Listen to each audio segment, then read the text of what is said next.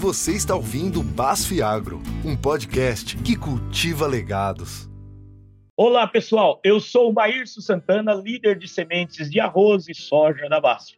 E nós estamos começando agora mais um episódio do Basf Agro, um podcast que cultiva legados. O Dia do Agricultor está chegando. No dia 28, nós comemoramos a data que celebra os homens e as mulheres que cultivam a terra. E é uma honra para mim poder contar tantas histórias de agricultores aqui no Baciagro, um podcast que cultiva legado. Hoje nós vamos conhecer um pouco mais da história da família Carraro. Eles são responsáveis pela vinícola Lídio Carraro e carregam por gerações o amor pela viticultura e atualmente realizam a produção de vinhos inspirada na busca pela identidade e excelência da uva brasileira. Para falar um pouco dessa trajetória, eu convido Giovanni Carraro, que é diretor da vinícola Lídio Carraro. Seja muito bem-vindo, Giovanni. Obrigado, obrigado a todos aí. Será um prazer dividir um pouco da história, do legado da nossa família com vocês. Ô, Giovanni, conta pra gente quem é o Lídio Carraro e como acontece a história dessa vinícola que passou a paixão da produção dos vinhos de pais para filhos. E você tá à frente do negócio agora, deve ser uma pressão danada, não é não? É, é um compromisso muito importante aí. Uh, então, Lídio Carraro é meu pai, né? E ele é a quarta geração da família que chegou ao Brasil, da Itália. Nós somos descendentes italianos. A família chegou por volta de 1890 aqui para a região do Vale dos Vinhedos, em Bento Gonçalves. E, é, e desde o início que a família chegou aqui na região, sempre se cultivou uvas, né? Por períodos uh, se introduziu as uvas, junto com a imigração mesmo italiana de toda a região. E, e no passar do tempo, a gente acabou, a família como um todo, sempre fazia também vinho para consumo próprio da, da família mesmo, se fazia em torno de 20, 15, 20, 30 mil litros anuais para o consumo da família. Isso parece praticamente absurdo hoje em dia. É assim que a maioria das famílias, enfim, famílias maiores aqui da região é, construíram né, a história ao longo do tempo. E aí a viticultura nunca saiu do, do histórico da família como um todo, né? E na década de 70, uh, o meu pai, junto com outros produtores também aqui da região, começaram a introduzir de forma um pouco mais presente as, as variedades viníferas, que se elaboram os vinhos finos, né? Mas uh, nesse período a gente só cultivava uvas para vender, então essas uvas para outras uh, multinacionais, vinícolas que na época se instalavam aqui na região. Então o, o, meu pai, propriamente, que é a quarta geração, ele sempre se dedicou ao cultivo de uvas, né? aqui na região para venda da uva para elaboração de vinho. E uh, no final dos anos 2000, que na realidade o meu irmão, que se chama Juliano, ele é enólogo também, participa aqui da, junto comigo, junto com a minha irmã e junto com os meus pais da, da vinícola, uh, ele iniciou o curso de enologia, que é enólogo, né, pra, pra, como responsável de elaboração dos vinhos. E aí a gente comprou, a, a família toda comprou a ideia, principalmente o Lídio, né, que ele sempre tinha essa vontade de transformar uva em vinho e atingir o consumidor final com o trabalho diferenciado que a gente vinha desenvolvendo uh, somente na fruta, na uva, né? E aí, no, em 98, a gente iniciou, propriamente dita, o, a, a, o projeto da vinícola Lídio Carraro. Então, a gente plantou novos vinhedos, converteu os vinhedos que eram no método latada, que é aquele parreiral por cima, né? Na, na, e, e, plantou todos novamente em espaldeira simples, que é na vertical, né, como uma cerca viva. E aí, em 98, a gente iniciou esse projeto.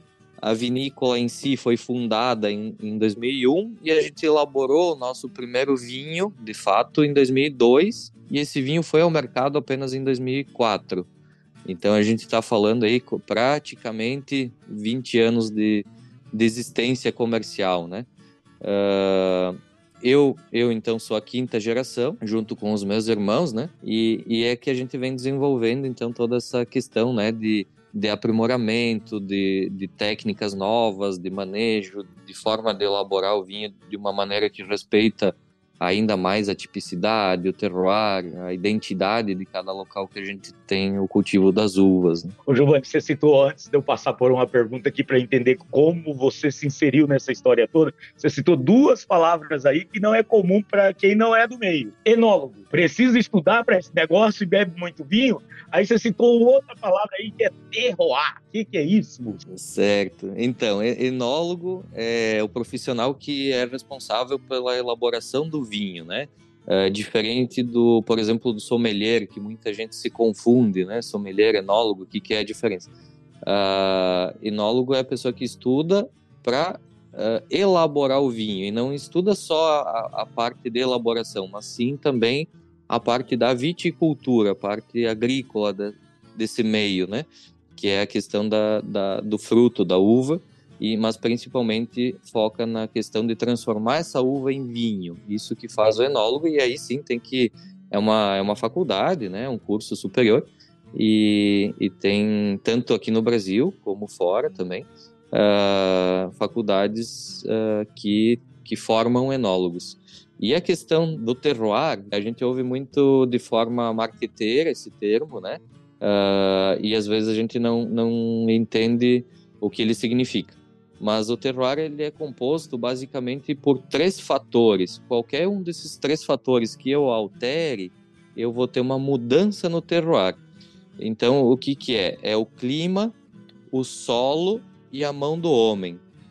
Se eu interferir, se, se eu alterar qualquer um desses três fatores, eu vou ter um resultado no fruto diferente. Então, se eu alterar, se tiver em clima diferente, mais quente, mais frio, uh, geada, uh, dias mais, mais quentes, ensolarados, exposição solar, tudo isso que vai uh, que vai estar tá, uh, sendo entregue pelo clima na natureza, qualquer alteração eu vou ter um resultado fi uh, final diferente no fruto.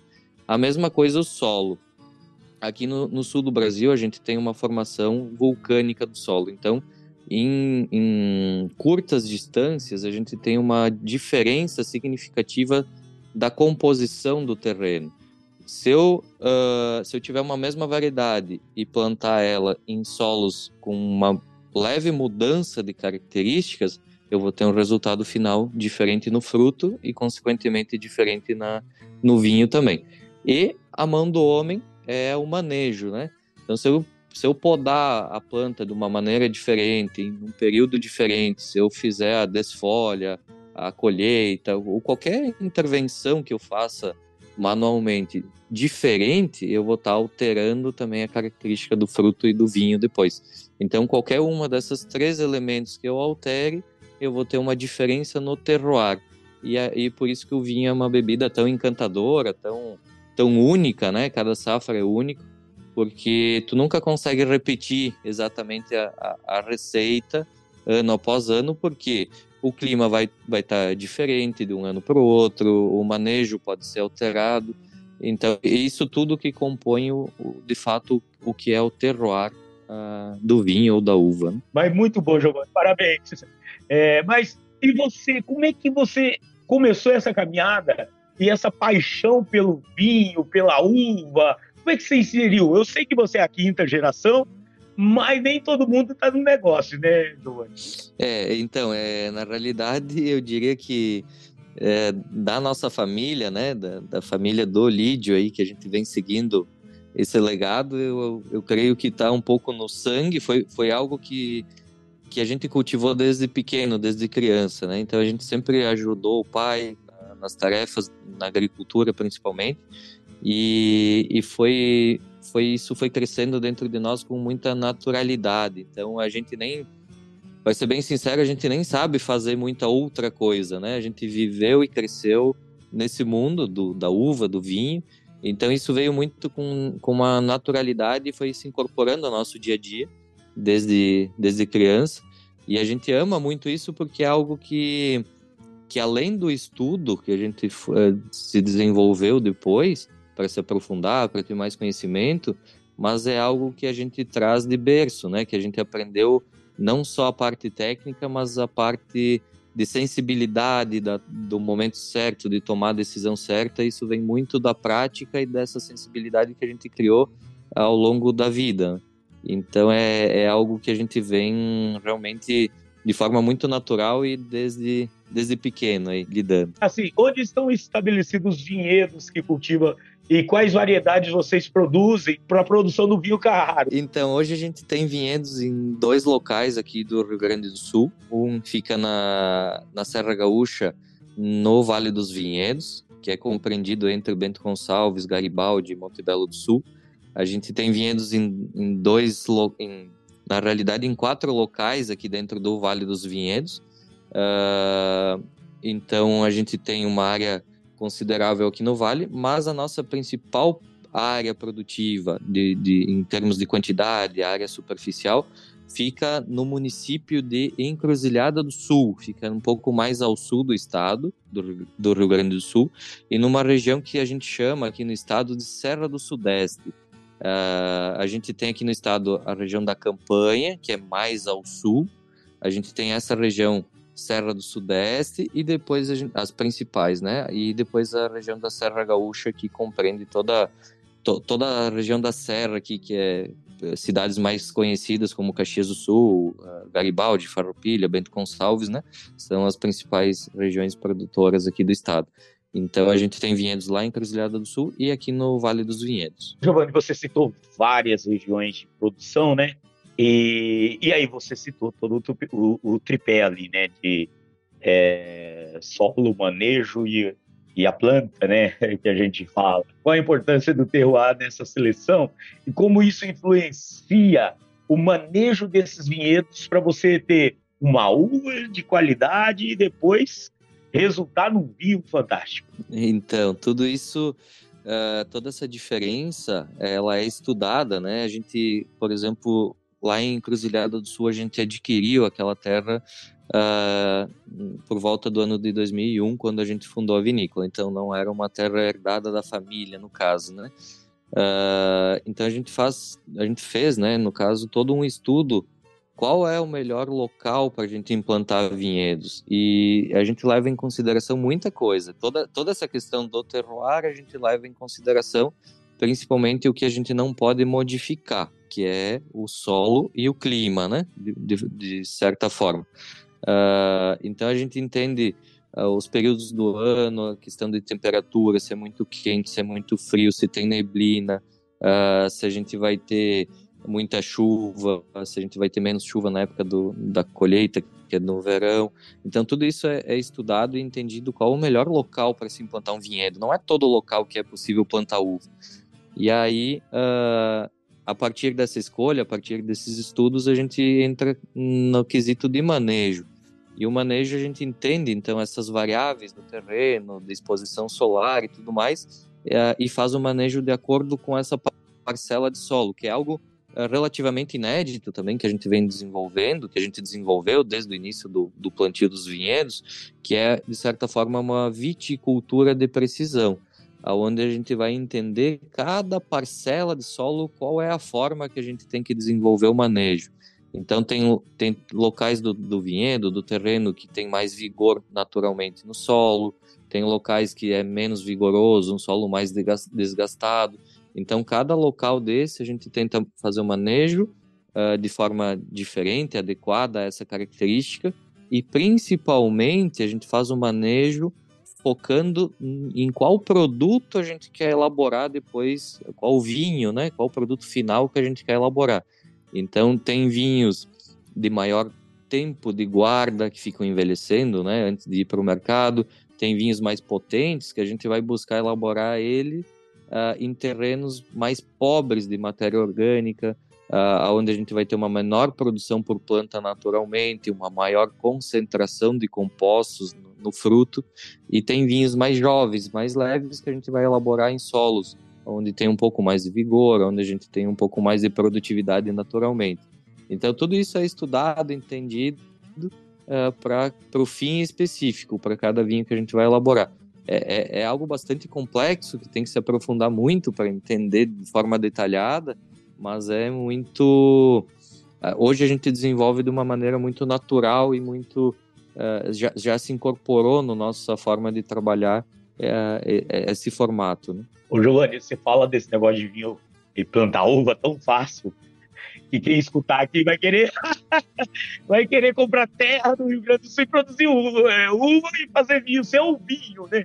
E você falou uma outra coisa aí, que para mim nesse mundo de uva, vinhos, eu aprendi uma palavra recentemente, que aí quando eu desço para o Rio Grande do Sul, eu presto muita atenção na conversa da gauchada e na conversa dos argentinos, né?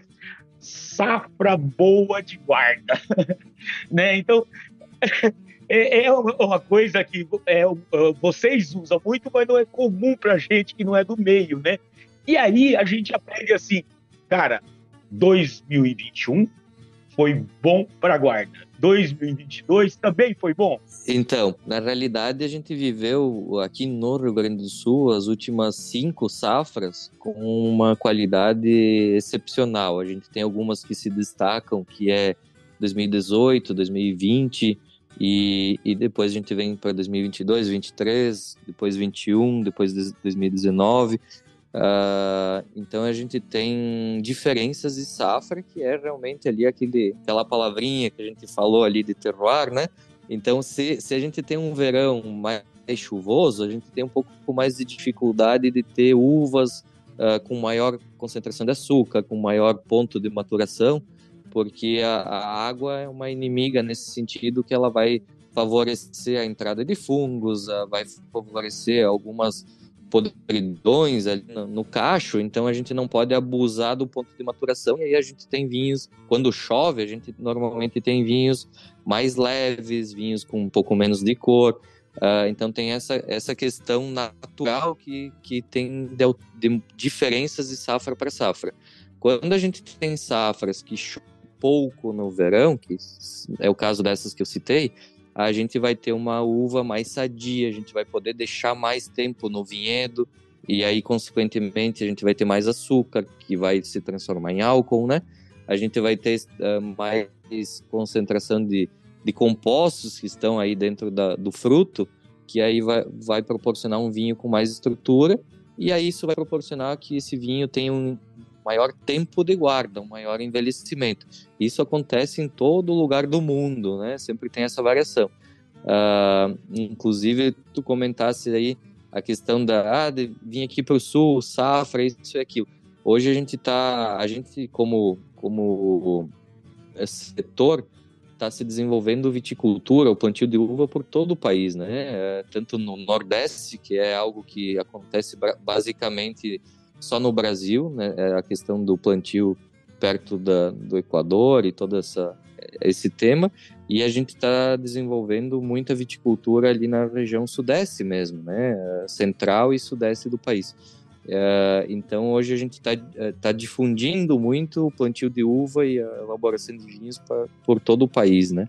E a gente vê isso com bons olhos porque a gente fortalece o setor como um todo e, e, o reconhecimento do, da uva e do vinho brasileiro pelo próprio povo, né? Que a gente tem muito essa imagem do que vem de fora é melhor. Isso falando praticamente em qualquer produto, mas especificamente do vinho, uh, se parece que o consumidor ainda tem muito essa imagem de, de valorizar o que vem de fora. E é, isso é, é uma cultura que a gente vê que está mudando, o, o consumidor está, de certa forma, reconhecendo essa qualidade que a gente desenvolve aqui no Brasil.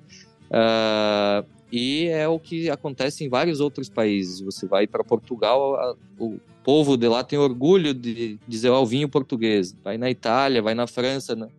A, as pessoas, o povo tem esse bairrismo de reconhecer e, e, e, se orgulhar do que se produz, né? E é isso que a gente busca uh, fazer comunicar, fazer com que o consumidor brasileiro também sinta esse orgulho de colocar uma garrafa de vinho brasileiro ao lado de qualquer, de qualquer vinho de outro país, porque hoje a gente está uh, ah, de uma maneira equalizada e tendo resultados muitas vezes acima de alguns produtores tradicionais aí ah, mundo afora e a gente pode comparar sem medo lado a lado aí o nosso produto uh, com outros produtos aí de outros países, né? Então é esse orgulho que a gente tem que desenvolver no nosso povo. Giovanni, eu te colocar numa fogueira brava agora. Você citou e deu colher de chá para várias regiões do país onde está plantando uva e está fazendo vinho, né? Que aí tem Petrolinas, tem aquela região de São Roque, tem umas regiões ali do Paraná, tem as regiões de Santa Catarina. Aí você vai para o Mato Grosso, lá no Mutum, estão fazendo vinho lá. E aí, qual é o melhor vinho? Então, a gente não pode, porque é como qualquer outra coisa que a gente, como humano, escolhe, né? É como aquele bordão, né, tradicional que gosto, cores e amores não se discute, né? No vinho é a mesma coisa, é algo, é algo sensitivo, então Algumas pessoas vão gostar mais de um estilo, outro de outro, outro vão gostar de um sabor diferente do que o do que do que a outra pessoa. Então, assim, a, a grande mágica do mundo dos vinhos é que nenhum vinho é igual ao outro e todos eles têm sua personalidade, seu sabor, sua, suas notas distintas. Então, para você, você pode gostar mais de um vinho de São Paulo, de Minas. Para mim, posso gostar mais de um vinho daqui, do Rio Grande do, Rio Grande do Sul. Então, é, é muito pessoal essa escolha de qual é o melhor vinho, na sua opinião. Uh, o que é muito legal, assim, no Brasil, dessa, nesse sentido, é que a gente tem muitos terroirs diferentes. E cada local a gente vai ter algo que vai destacar diferente. Então a gente tem essa diferença que outros países menores, tradicionais, normalmente, normalmente não tem. Então o que, que, eu, uh, o que, que a gente pode dizer? Que a gente pode, uh, ao longo do tempo dessa caminhada histórica, a gente começa a, a descobrir o que cada local é bom em fazer. Então a gente pode dizer, ah, aqui na Serra Gaúcha, a melhor uva, eu vou beber o vinho da, da variedade Merlot. Uh, lá na Serra do Sudeste, em Cruzilhada do Sul, a gente pode desenvolver uh, a uva Taná.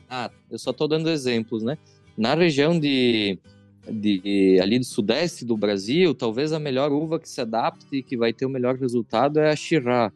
Então, cada, cada região pode se destacar em algo, mas uh, essa diversidade que é algo muito mágico que a gente tem aqui no Brasil e muito importante, é algo que a gente pode explorar é, de cada região poder elaborar um vinho com um estilo, com uma característica um pouco diferente. E isso não significa que um é melhor que o outro, mas tem essa diferença para agradar todos os paladares. Né? Eu, é, eu, eu não vou conseguir responder isso. Queria me, me tirar uma, uma resposta de qual é melhor, qual é pior, não, não vai tirar de mim. eu queria que você falasse mesmo, Gonçalo, Sulínio, cara. É, é, a gente defende isso, que é o que a gente trabalha, realmente, mas eu sou suspeito em falar, né? Mas uh, com certeza aí, uh, com certeza a gente tem muito orgulho do trabalho que a gente faz e sem dúvida a gente se considera um dos melhores produtos brasileiros. Mas a gente tem muita coisa sendo elaborada de uma maneira espetacular pelo Brasil e a gente não quer a gente não quer ter essa, essa pretensão e, e essa arrogância de dizer que é o melhor vinho e, e, que a gente sabe e os outros não sabem elaborar, mas uh, a gente sim tem esse orgulho de ser considerado, não só por nós, por clientes, por, por crítica, como um dos melhores vinhos sendo elaborados aqui no Brasil, sim. Mas tem muita coisa boa sendo elaborada pelo país aí, com certeza absoluta. Giovanni, essa é minha próxima pergunta, mas antes disso, eu queria lembrar de uma, uma visita que eu fiz a uma vinícola na Espanha e em cima de, disso que você coloca muito, de que o brasileiro deveria ter orgulho de consumir um vinho brasileiro e não ficar procurando chinelo, argentino, italiano, francês. E o, o, o espanhol, é, a gente foi perguntar para ele qual é o vinho melhor. Ele falou assim: o melhor vinho é o que você gosta. Cara, para mim é sabe assim, eu gosto de Lídio Carraro, como eu falei. Queria estar na sua família para consumir a média dos 20, 30 mil litros por ano, né? Mas vamos lá. Gostei do negócio, viu? Da dica, né? O, o vinho bom é o que você gosta, né? O Giovanni, a, a Lídio Carraro tem uma diferença grande em relação a outras vinícolas, né? Você citou é, com toda essa modéstia sua, é, né? Que está entre os melhores do país é, o que é essa filosofia purista em relação à produção de vinhos e o que isso representa na elaboração do produto. Você já citou algumas coisas, mas como você tem sido professor aqui e vai ensinar muita gente a consumir vinhos bons, né? É, vamos pegar a sua, sua, sua uh, bondade?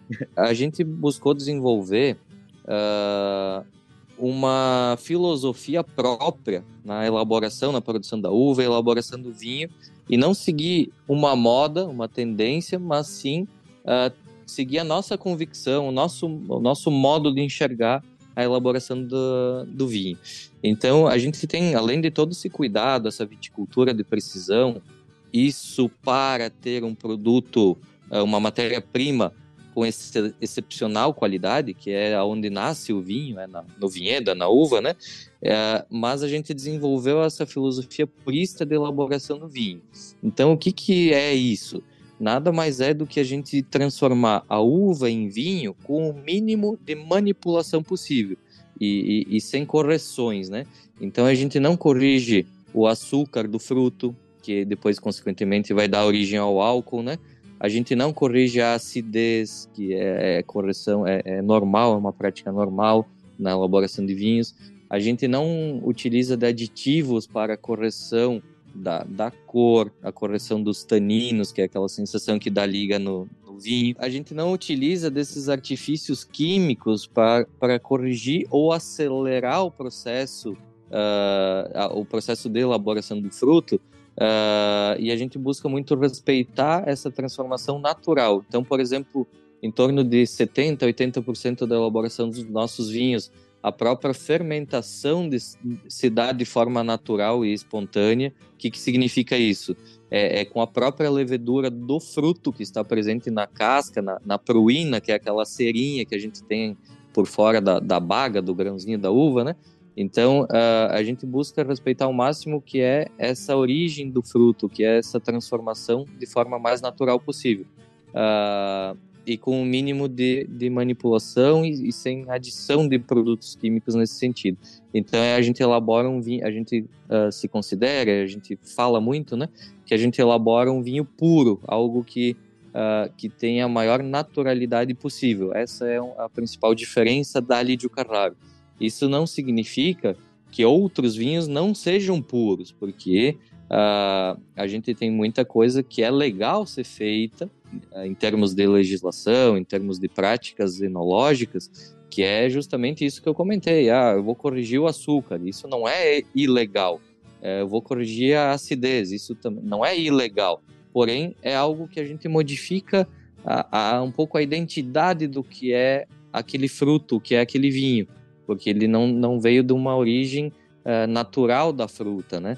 Então uh, a gente busca fazer isso dessa forma para justamente expressar para o consumidor o que é de fato a característica daquela variedade, daquele terroir, né, que é aquela parcela de vinhedo, sem a manipulação para a pessoa estar tá, tá, tá saboreando o vinho de uma maneira uh, mais prazerosa, mais uh, com uma identidade própria, né? Então, quando você degusta os vinhos da Lídio Carraro, você consegue perceber uma diferença muito nítida do que é um Merlot, do que é um Cabernet Sauvignon, do que é um Pinot Noir, que são variedades diferentes. A gente não tem uma padronização do vinho, é, mas sim uma, a gente revela o que é a tipicidade do fruto. E aí, sem essas manipulações, sem essas correções, isso fica ainda mais evidente. Ô, Giovanni, eu vou escutar esse episódio umas 10 vezes, os vocabulários que você usa aqui. Eu vou, eu vou, vou usar isso aí, que nem o paranaense, vou suar bodolço no meio desses caras aí. Ó, aprendemos sobre estrutura, aprendemos sobre tipicidade, aprendemos sobre personalidade, viu? Eu quero juntar isso aí. Você imagina, Maír Santana caipira lá de Barra do Bugres, filho de mineiro, com esse vocabulário que o Giovanni tem aqui, eu, poço do céu, né? Vou soar sofisticada. tem uma outra pergunta aqui que eu fico me fazendo, Giovanni, que é, durante essa semana que a gente ia gravar, eu queria saber assim, você, Giovanni, como você encara a responsabilidade de ser sucessor familiar da vinícola Lítio Carraro. É, com certeza é, é, algo que remete muita responsabilidade, né? Então é um, é um peso, de certa forma, uh, manter e, e, levar adiante todo esse trabalho que a gente vem desenvolvendo.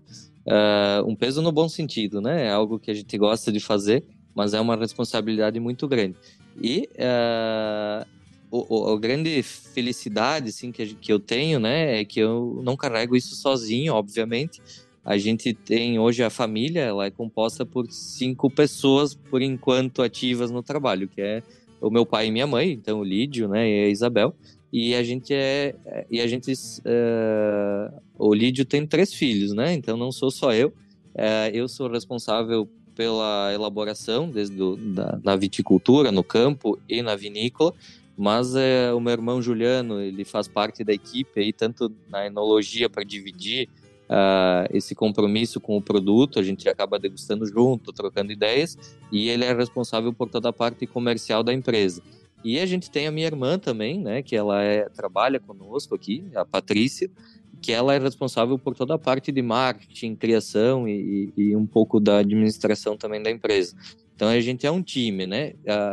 É um time, é um time da, é um time da família, mas uh, também, principalmente, a gente tem um time por trás de colaboradores que, que nos dá suporte, né? A, a ir crescendo e desenvolvendo uh, novas, novos vinhos, novos projetos. Então hoje a gente tem é uma empresa que tem já dezenas de colaboradores aí que, que cada um é responsável por algo, então a gente é cada um é um elo dessa corrente que vai fazer a gente atingir esses objetivos, né? E uh, depois disso, além disso, né, a gente tem aí a, a sexta geração vindo, né? É, é, eu tenho filhos, meu irmão tem filhos, minha irmã também. Então a gente já vem uh, criando os nossos filhos, uh, inserindo nesse mundo para a gente ter uma continuidade nesse sentido familiar, né? Uh, então, então é isso que a gente vem desenvolvendo e, e, eu não carrego, obviamente, sozinho tudo isso, mas é a gente divide aí como família para manter uh, esse legado, além do conhecimento que a gente traz de berço, uh, é sim, principalmente os valores que a gente traz como família, né, que a gente busca desenvolver para ter continuidade. Então, toda essa questão de valores, de respeito, de humildade, de dedicação, de amor ao que a gente faz é, é, eu diria que é o principal legado que a gente busca transparecer para as pessoas e desenvolver nas próximas gerações para a gente manter isso. Giovanni, para a gente encerrar aqui, se você pudesse colocar algumas frases e expressar a importância do legado do seu pai, de toda a sua família, para você, para o Giovanni, enólogo, com essa expertise, esse vocabulário fantástico aqui que me colocou num patamar que você não sabe o tanto, você uh, elevou meu patamar. Agora em Brasília, nas reuniões de associação, abraça, abrasei, votar nojento. então, a importância do, do legado aí, principalmente do Lídio em relação ao Giovanni, uh, eu acho que são dois pilares que a gente que a gente que eu observo muito um é, é aquele legado que ele me passou e me passa ainda todo dia da experiência na viticultura, que é algo que ele, ele tem praticamente aí uh, mais de 60 anos de experiência no, no vinhedo, lidando com a viticultura. Então isso é algo que a gente não aprende numa universidade, que a gente não aprende em livros, mas a gente aprende no dia a dia e que é, que é aquela questão que eu comentei antes da sensibilidade de chegar na frente de uma planta e entendê-la, o que, que é o, menor, o melhor manejo que a gente tem que desenvolver uh, na planta, né? Então esse é um legado aí que não, não tem preço. E o outro pilar é a, a, questão que eu estava comentando antes também do, dos valores que ele que ele passou para a família, que ele nos passa, né? Então essa questão do, dos valores, da, de como, como a gente deve viver, é, eu diria que é o legado mais importante que ele, que ele passa para a família toda e, e, para mim, que é, que é a humildade, que é essa, como é que eu posso dizer, essa forma de viver, né? É, esse, esses valores que a gente tem como família é algo também que não, não se mede e não se aprende uh, de outra forma a não ser dentro da família e com o exemplo de um pai, o exemplo de uma mãe. Que coisa fantástica, você me deixou mais apaixonado pelo vinho Lídio Carraro. E para finalizar, eu agradeço a você, ouvinte, pela sua companhia mais uma vez. Lembre-se de ouvir os episódios especiais em honra ao Dia do Agricultor. Lembre-se de todos que nós entrevistamos aqui. Escute dez vezes essa, esse podcast do Giovanni e você vai sair daqui no mínimo, no mínimo, falando bonito de vinho no jantar, viu? E de acompanhe todas as redes sociais da Basse para sempre ficar por dentro dos próximos programas. Os links estão na descrição desse episódio e até a próxima!